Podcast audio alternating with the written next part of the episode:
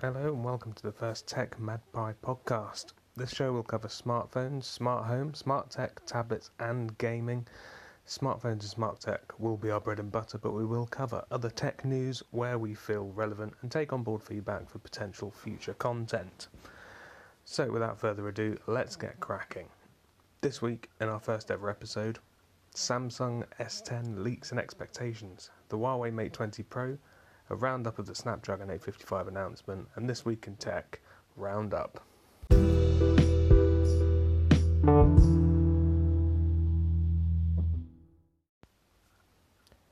So, various leaks of the Samsung Galaxy S10 have started to surface in force this week from various sources. The difference compared to previous supposed leaks of this phone is that the current crop of leaks are becoming much more uniform, suggesting that we now have a very good idea of what this phone is going to look like. Uh, the Samsung S9 was a very attractive phone, but was very similar to the S8 in its looks. It didn't really set the world on fire. Um, the S10 doesn't seem, to my eye, to be furthering this design, which isn't necessarily a bad thing. The S8 and the S9 both look very, very nice. But those looking for revolution may be left disappointed. So the leaks have come from uh, case manufacturers who we have to thank for this. Um, these were tweeted by at EV Leaks on Twitter, who has a good record when it comes to accurate leaks. Um, three phones have been shown in the leaks, so we'll start off with the S10 Lite. So the S10 Lite is clearly being released in response to the cheaper flagships like the OnePlus 6T, uh, even the Huawei P20s from you know six seven months ago. It's shown to have a 5.8 inch flat display and a flat rear design, not unlike the Samsung Galaxy S7, so ditching the, the curves of the uh, bigger brothers of the S10 and the S10 Plus and of the S9s. Um, the front displays a pinhole type notch, so this is the one that Samsung dubbed Infinity O in their developer conference last month. it houses what we assume will be the front facing camera in a central position uh, at the top of the phone. Very reminiscent from the OnePlus 6T, but minus the actual teardrop surround, so it's, it's on its own, like has a little circle just below the frame of the phone. Um, another leak from another case manufacturer also appeared to show a side mounted fingerprint sensor, so no more fingerprint on the back of the phone, um, on the top right side, so slightly ingressed into the frame. Again, very similar to what we've seen from the Sony's in the past, and it's a very interesting choice from Samsung to put it there. Um, going down that route that Sony have done, it's almost you know Red Hydrogen has done it as well with that side-mounted uh, fingerprint sensor. Um, the other side houses what looks to be the Bixby button and a single volume rocker, whilst on the rear of the Lite we see a dual camera setup alongside what appears to be the usual heart rate monitor array. It's all arranged horizontally, much like the Note 9, which is possibly exactly why they've put the fingerprint scanner on the side of the phone. Um, some of the criticisms of the S8, the S9, and the Note 9 is that the fingerprint scanner wasn't in the best position for accessibility. A little bit of a stretch in a, in a slightly strange position. So clearly they've tried to alleviate that. And if they're going for the horizontal um, array, it makes sense to have it on the side as it'll be much easier um, to reach. Uh, the S10 itself, then, so the, the main flagship model of this Samsung range, appears to have the same Infinity O display as the Lite, so small circle in the middle right at the top. Um, but this time retaining the curved screen of the previous S phones. This makes sense. This is the signature look of Samsung on their flagship, so it makes sense that the, the S10 and the S10 Plus will retain this curved display. the screen size is listed as 6.1 inches, which is interesting. This matches the S9 and the S8 Plus. Um, so remember, we still have the S10 Plus to look at, so the fact that the standard S10 is already plus size is quite interesting, to be fair. And the leaks are a little less clear, but it appears that it will also house a dual rear camera arrangement plus the heart rate monitor in a horizontal layout. Um, the S10 and the S10 Plus are both expected to have the ultrasonic in display fingerprint rather than the side mounted scanner that the Lite has. But it's the Plus where it starts to get really interesting. The S10 Plus, the screen size for starters matches the Note 9, 6.4 inches. But because the S10 will have more rounded corners, it shouldn't feel as big as the Note 9 does. The Note 9 is quite uh, blocky, it's quite square. It's not it's not uncomfortable to hold, it's still quite narrow, but it does feel very large. Whereas the, the curved rear and the curved corners of the S10 Plus should make it feel a lot more manageable. a triple camera setup has been shown for the S10 Plus, featuring standard and telephoto lenses, like the other two models, but also adding a wide angle similar to the Huawei Mate 20 Pro, again aligned horizontally. This is a good addition. Um, the, the wide angle on the Mate 20 Pro is one of the best features of that camera. It's one that I used way more than I thought I was going to, and is definitely something I think we'll see a lot more of on these multi camera 2019 phones. The front of the S10 Plus is also very interesting. So, a screen protector was leaked. This was tweeted by at Universe Ice uh, and shows what appears to be a twin front camera setup rather than just a single one. It still uses what appears to be kind of like an Infinity O array, but because it's dual, there's two of them. it's positioned in the top right corner of the screen as well, so people expected that to happen after what they saw at the Qualcomm conference, which had a Samsung demo device with the top right portion blacked off. Samsung weren't allowing people to, to pick it up or use it, so it makes sense that if this is the case um, and the screen protector is accurate, that this is what we can expect. Um, the leaks have all shown black devices, but after the Samsung Developer Conference, it is believed some of the new colours may have been shown there, including white, uh, a green, pink, and a sort of silvery grey type design. I have to say, though, personally, I'm a little bit underwhelmed from the designs because they are so similar to the S9s. I think there's a lot of people out there who were expecting a bit more by way of revolution. You know, the S10, it's their big one, it's the, it's the 10th phone, um, and it just, with the exception of being slightly more bezel-less and having the Infinity O displays, um, it just looks still very similar to what we've seen before with the S9, with the S9 Plus, and even with the Note 9, because a lot of the design influences have come from the Note 9. But obviously, these are just leaks, these are just renders, they're pictures of cases from case manufacturers, so the final design may well be completely different. So, spec wise, uh, the S10 Lite uh, is rumoured to be running the Snapdragon 845, so um, the 2018 flagship chipset or the Exynos 8150, which is Samsung's own SoC, uh, depending on the region, with three variants uh, a 64 gig with 4 gig of RAM model, a 64 gig with 6 gig of RAM, and 128 gig with 6 gig of RAM. Uh, for the UK, expect the Snapdragon 845 with the 64 plus 4 or 128 plus 6 variants. The camera is expected to be a dual 12 megapixel rear camera not unlike the Note 9 with optical image stabilization on both, the clever variable aperture for low light photography, um, and a 2.4 aperture telephoto second lens. uh,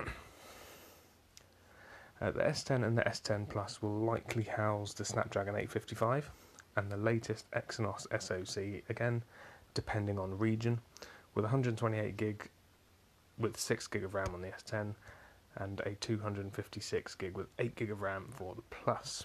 As before, we expect dual 12 megapixel cameras on the S10 and the S10 Plus, with the Plus also getting that wide angle lens. As yet, the specs of that are unknown, but we could reasonably expect an 18 or a 20 megapixel sensor on that to cover the size of the photo that a wide angle may get. Uh, all of the models will get Android 9 Pie, with Samsung's all new One UI skin. So the knock-on effect was, you know, the Note the Note 10 will come out this year. We know this, And if these leaks are accurate, this will of course have a massive impact on that. If the S10 Plus is 6.4 inches, as has been suggested, the Note 10, it is reasonable to assume, will be larger. Of course, this may not be the case at all, but it wouldn't surprise me to see Samsung push it to 6.5 or 6.6 inches with the new Infinity display keeping it in a sensible physical size. But it will be interesting to see what comes next for the Note line. So, on to the Snapdragon 855 announcement. Uh, Qualcomm announced its next flagship SoC mobile chip, the Snapdragon 855, last week in Hawaii. As expected, it is built on 7 nanometer tech like Huawei's Kirin 980 and Apple's A12 Bionic.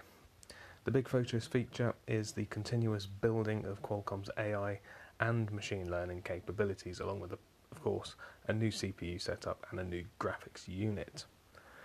The highlights include a 40% performance increase through the Adreno GPU and a 25% CPU performance increase, and of course, 5G support. Although the chip won't natively support 5G, instead, manufacturers will need Qualcomm's X50 modem to get that connectivity, hence, why we will likely be seeing additional versions of flagship phones to support 5G. The aforementioned Galaxy S10, for example, will have a fourth version supporting 5G, which will carry this Qualcomm X50 modem inside it. And OnePlus have also confirmed a 5G phone for 2019, which will, initially at least, be exclusive to the EE network in the UK as the only network to have 5G availability in the UK in 2019.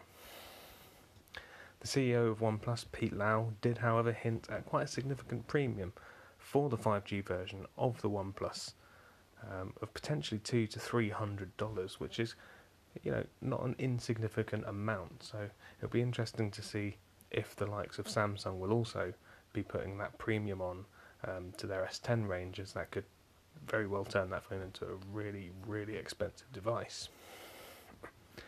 Elsewhere, Qualcomm has introduced an ISP or image sensor processor called Spectra 380.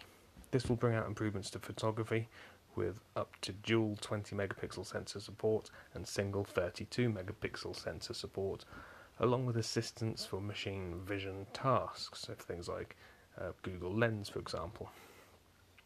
Video is the biggest winner here, though, with this chip, with the ability to record 4K HDR10 plus content, which is going to look stunning. Sony have dabbled with that already, albeit not well. Um, so it'll be very interesting to see which manufacturers really push this feature. So to sum up this basic roundup for the chip, um, supersonic in-screen fingerprint support is also confirmed. It will be able to read depth, um, so being able to read the ridges and pores of your finger will also make it more secure and allow it to still read your print even if it's wet or covered in grime. The first phone to have the Snapdragon 855 is expected to be the S10, but OnePlus have also hinted that the OnePlus 7 may only just be around the corner, despite the recent release of the OnePlus 6T, saying that their version um, of the 855 is likely to be one of the first three devices to come out in 2019. So then, on to our first in depth review feature. Uh, and this is the Huawei Mate 20 Pro. The Huawei Mate 20 Pro has been very well received by reviewers, by YouTubers, and consumers across the world, and rightfully so. It is an absolute beast of a phone that should keep even the most demanding customers happy. Having used it for six weeks myself, I will go through my pros and cons and sum up with potentially a controversial opinion. So let's start with the design. The design of the Mate 20 Pro is exceptional. A beautiful glass sandwich held together by a thin metal frame. With the screen off, you would be forgiven for thinking you were looking at a Samsung, as the screen curves on each edge and looks very narrow thanks to that bezel-less design. Under the screen, the optical fingerprint sensor rests completely hidden from view, enabling that really clean look front and back. Turn it over, and Huawei's design starts to distinguish itself with a large square camera array uh, housing the triple Leica lens and flash. The black and twilight feature, the smooth glass on the back with the twilight featuring a stunning black to purple to blue gradient colour. There is also a blue and a green version available, both of which feature Huawei's hyper optical pattern. It's a finely ridged design, almost feels like a vinyl record, um, to help with grip and also to help prevent fingerprints and scratches from marring the back of the phone. It's a little bit baffling to me that this wasn't a feature on all of the colour models. Fire up the phone and the shallow but wide notch shows up at the top, housing a front firing speaker, front facing camera, and Face ID technology. All in all, a very attractive and slim design that really stands out. Specification wise, um, Huawei were the first to announce their 7 nano processor, the Kirin 980, ahead of Apple's A12 Bionic launch. Make no mistake, the Kirin 980 is powerful, scoring very highly against the Snapdragon 845. Both the CPU and the GPU perform very well under intense load, and when paired with 6GB of RAM, the phone is buttery smooth. The front camera is a 24 megapixel f2.0 sensor, which is okay, and the same as the P20, but the rear is an incredible array of lenses. A 40 megapixel f1.8 aperture main sensor, 8 megapixel f2.4 aperture telephoto with 3 times optical and 5 times hybrid zoom, and a 20 megapixel f2.2 aperture wide angle lens. The front camera is also supplemented by the 3D depth sensor used for face unlock, as well as the model scanning feature and AR emoji, which is very similar to Apple's Animoji. Video support goes up to 4K at 30 frames per second, and the device supports 40 watt super fast charging, and it really is fast. I never had to worry once about charging overnight or worry about leaving the house without a full charge because this phone can charge so fast. Plugging in for 20 minutes will get you through a day very easily, and the Mate 20 Pro also regularly charged from less than 10% to 100% in an hour. This paired with the 4200 mAh battery and battery life is an area that cannot be criticised, easily seeing me through two days before needing a quick boost back up to 100%. On top of this, the Mate 20 Pro supports 15 watt fast wireless charging as well. This can fully charge the phone wirelessly in about an hour and three quarters, which is super handy for a quick boost as long as you have a compatible wireless charger. The screen itself is a 6.39 inch Quad HD Plus OLED display from LG, showing 558 pixels per inch. For the most part, it's an attractive screen. The colour temps and accuracy aren't the best out of the box, but there are a few settings to help you out there. Video content looks good, and the screen has its moments where it looks truly stunning but it does have an issue, which I will come to later. The phone itself is also IP68 water and dust resistant, which is becoming essential on flagship devices. So, moving on to the camera, the, the real pièce de resistance of this phone. And the camera is good to use. The app is intuitive for the most part, although less experienced users will likely miss some of the extra options to adjust things like your photo ratio, i.e., shooting a widescreen photo, turning master AI off, AI off, and adjusting video resolution. But otherwise, it's very nice. The usual photo, video, portrait, aperture, and night modes are visible, with extras like panoramic, uh, augmented reality, light painting, and more in a sub menu on the right hand side of the screen. Shooting is straightforward, but the AI can take a moment to pick a scene when you're taking your shot, which can cause the camera to lag a little bit when trying to take your shot. This is partially because um, it, it's capable of recognizing 1500 different scenes. If you're in a scene that's got greenery, that's got blue sky, that's got animals and people in it, it, it can take a little bit of time for it to really tune that shot in. It's also a little bit annoying if the subject is moving and you want to get a shot and it's trying to load up its AI algorithm, which it, it does do quickly, but if you need that quick shot, it can, you know, seriously inhibit your ability to do so. You can turn the master AI off, of course, and this really speeds the camera shooting up. It becomes a real point and click experience. It also, depending on your tastes, gives out much more natural looking photos. AI mode has a tendency, again, depending on what you're shooting, to over sharpen and oversaturate your shots. Generally, I did like how the AI shots came out, but every now and then it would process a photo to the point of actually looking totally fake and kind of ruining that uh, particular image. Portrait mode is also disappointing. It always seems to have some sort of beauty setting, regardless of what you do. Um, and the edge detection really lets it down as well, falling a long way short of the iPhone XS and the Google Pixel 3. But the stabilization is excellent, using both optical and AI based stabilization, so even when zoomed into the max on the telephoto lens, it stays remarkably steady, which means those distant shots look super sharp and crisp compared to the competition. Um, photos definitely have a signature look with good dynamic range and strong colours. You know, it's easy to pick out most of the time which ones have been shot on a Huawei. The wide angle lens is a really great addition, allowing an incredible field of view for groups uh, of large people, uh, landmarks, landscapes, and more.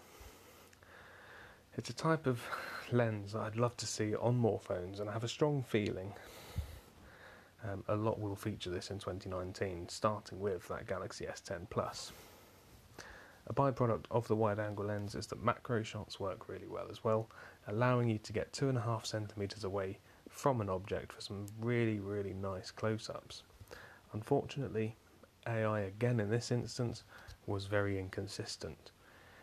It's supposed to fire into a dedicated macro mode. It didn't always do this and made it a little bit frustrating to use. And if it doesn't fire into macro mode, the shots aren't always the clearest. Hopefully, though, this can be fixed with software as it just seems like a, a detection issue rather than a hardware issue. Night mode works really well and is one of the absolutely biggest selling points of this camera. If people are going to be using the camera in low light scenarios, in nightclubs, they go out a lot, it's that time of year where it's getting dark anyway, it works fantastically well. It uses multiple exposures and a long shutter time to capture remarkable amounts of light, even in the darkest situations, putting this phone front and centre for night photography. Google's Night Sight may give it a run for its money, but we'll have to wait and see for that. The front camera is a strange one. On paper, it should deliver good photos with a decent 24 megapixel sensor, but the photos consistently look washed out and noisy in anything but the perfect lighting conditions. Portrait mode suffers even more than the rear. Despite 3D depth sensing, the edge detection is not a strong point. In all, it's a very strong camera with some very versatile options, all of which I used regularly. It throws out some poor shots from time to time, but overall is a very pleasant camera to use and definitely ranks among the best. So, day to day performance. What is the Huawei Mate 20 Pro like to live with? Well, this is where my opinion may start getting a little unpopular, as I think this is where the mate starts to come undone a little bit. I used the device for six weeks, and it was mostly good. Mostly. The phone is packed with tech, and it works well. And as someone who is interested in tech and loves tech, that's very exciting. But I don't want it to work well. With a lot of it, I want it to work flawlessly. The in display fingerprint is a prime example of this. Physical scanners are super fast, almost quicker than can actually be physically demoed. Tap and in. iPhone, Huawei, Samsung, Google, they all perfected this. On the Mate 20 Pro, it just isn't as fast. And that isn't even the biggest issue. The issue is it seems to fail to recognize your print almost half the time you're using it, which is too frequent. You usually get in second time, but when that happens, there were occasions where it took three or four. This does hurt the user experience and actually prompted me to use the face unlock as well, which I wouldn't normally do, but it usually picked me up when the fingerprint failed. However, even face unlock isn't flawless. Despite using 3D technology, not unlike Apple's Face ID, inexplicably at times it would just refuse to unlock for me. Oddly, it was usually when I was actually trying to use the Face Unlock where it was less successful. For me, it worked better when I was trying to use a fingerprint. Generally, it would pick me up and I'd be in before my finger could even get to the scanner. Once you're in the phone, it's a good experience. It's nice and fast day to day without any noticeable slowdown, and when the going gets tough, and the big selling point of a 7 nanometer chip, the way Huawei have sold it, is that it won't slow down over the life of the phone either. The battery life, as I mentioned, is exceptional and really takes a weight off your mind when using it heavily, like I do for work as well as at home. The speakers work well for media consumption, with one front firing and one bottom firing out of the USB C port, which is unique, but can be easy to accidentally cover up. It's certainly loud enough, and the Mate 20 Pro has no headphone jack, so if you are using media when you're out and about, it's nice to have loudspeakers. No headphone jack wouldn't usually bother me. It's totally expected for 2018 and beyond. I use a lot of wireless audio. I say usually because the Mate 20 seemed to always struggle with Bluetooth for some reason, struggling to connect to certain devices and frequently dropping out. A real frustration, especially as previous Huawei's haven't had this issue. The biggest issue day to day is the software. Emotion UI generally is totally fine. It has its quirks, but it is customizable. It looks good, even if some of the icons are a bit too colourful, and there's a good array of security features such as app locking for apps you don't want other people having access to. Frustrations come to the forefront when the phone lags or freezes. There's 9 times out of 10 it's a software issue causing it. Now I know it's using Emotion UI 9 on Android 9 Pie, but it does occasionally feel like a beta. So hopefully the coming updates will help make it feel much more polished. Some of the duplicate apps are also quite hard to shake, such as the Gallery app. Even setting Google Photos to the default doesn't eradicate the gallery from saving stuff that won't then save to Google Photos. This wouldn't normally be an issue, but when Huawei goes to do its cloud backup, like Apple, you only get 5 gig, and if you take a lot of photos like I do, you'll be forced into having to pay extra in order to be able to actually back up your gallery, which I don't want to do when Google Photos does it for free. The duplicate apps can't all be disposed of, which is frustrating, and take a good chunk of storage. It's just as well that the Mate 20 Pro has 128 gig as standard.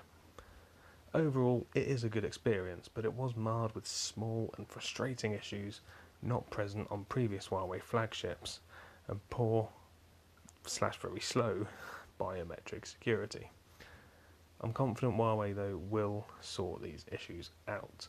A lot of it will be salvageable through software updates and just making sure that Emotion UI 9 feels finished. So, along with the minor issues mentioned, my particular Mate 20 Pro developed a screen fault, which appears to have plagued a number of handsets started showing a slight green hue at the edges, which was easily ignored at first, but over the course of a few days it started getting worse. It got to a point where there was a constant green hue to the display, almost glowing, particularly visible if using the dark theme like I do. It appears to be affecting the LG screen models, which is what a majority of the UK models are. The alternative models, the BOE models, appear to be unaffected, but there have still been a few reports of these devices doing it too, which leaves people to believe that it could be down to a quality control issue, and reports suggest that weak glue and poor quality control have led to this happening. There doesn't appear to be a fix on the horizon. Um, Huawei released an update which boosted the minimum screen brightness to try and cover the issue up, but for a majority of people it didn't really help as the issue got so bad that it was visible on any brightness. Um, several people have reported that Huawei were happy to replace their device, but reports also suggest that replacement devices have also had the same issue, meaning it hasn't been solved on the hardware side either. One Reddit user has actually had four replacements. So, where did that leave me? Well, I have had issues in the past with particular devices, sometimes with two or three replacements. So I decided to avoid going down that route and have changed my device. To find out what I've changed it to, listen to next week's episode where I will be doing an in depth review of that particular device. So, pros and cons. Pros it's a beautiful and solid design with incredible battery life and charging, very good, versatile cameras, very, very fast and packed with technology, clever AI, always making things work in the background, such as your battery life and controlling your app usage. It's IP68, which is fantastic, and it has good speakers. Cons Emotion UI 9 needs work, there is no getting around that. The camera can be very inconsistent. Biometric security is also extremely inconsistent, and the Bluetooth connectivity is poor. And certain models have screen issues. So, my summary I'm going to go against the opinions of a lot of tech reviewers I know.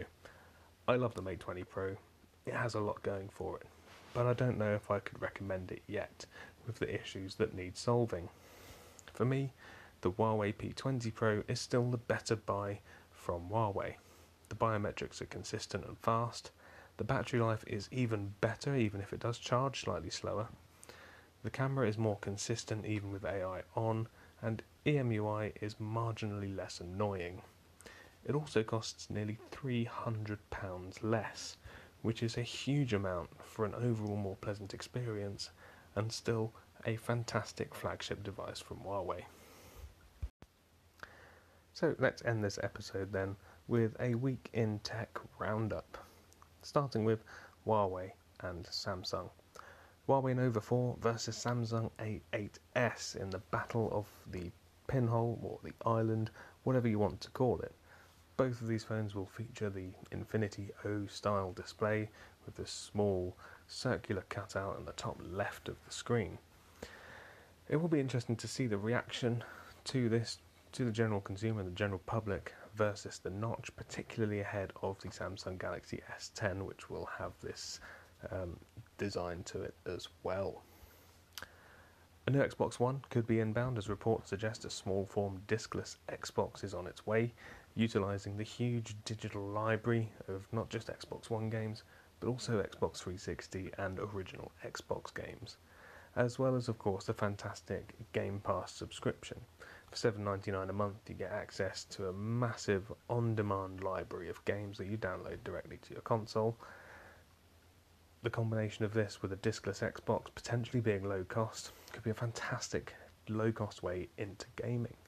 I think the way that this would work is if eh, if Microsoft released this at a sub hundred pound um, price band, it could sell like absolute hotcakes. Back to Huawei, and the chief financial officer of Huawei and the company founder's daughter has been arrested in Canada, continuing to fuel tensions between the USA and China. Details are scarce on why, but it appears to have something to do uh, with ignoring sanctions on Iran. The wider implications for Huawei, however, are even bigger, at a time where major companies and even countries are banning and pulling Huawei networking technology from their infrastructures in places such as New Zealand Australia, America, and Canada, and this week in the UK, BT announced that they would be removing Huawei from the 3G and 4G network infrastructures and won't be using Huawei 5G tech in the rollout next year. The implication in the UK in particular could be very negative with how the media report these things. Already, consumers have been asking questions in mobile network stores about the implications of this on the Huawei handsets. It's a shame at a time where Huawei have worked really hard to get the reputation and the level that they are on their current handsets that it could all be undone through well things out of their control for the most part. Um, we don't know what's going on as a company, but certainly for the consumer, this can only be a bad thing. And finally, Apple have restarted production on the iPhone 10 after failing to fulfill their screen order to Samsung. Although some do see it as Apple struggling in the aftermath of the 10s and 10R launches not selling as well as they were expecting, with a much lower rate of adoption on the new phones, this does lead some people to believe that tensions between Apple and Samsung could be falling and may potentially affect Samsung supplying Apple in the future. That's all for this week. I hope you enjoy this first episode. Make sure you keep an eye out for the next one. Um, tweet me on Twitter at Magpie Racer if you have any suggestions on format, content, anything that you would like me to cover on the next episode, and I'll do my best to do so. Otherwise, we will have another in depth review, another weekly roundup, and a few extra little uh, segments on the way as well. Thanks for listening. We'll catch you in the next one.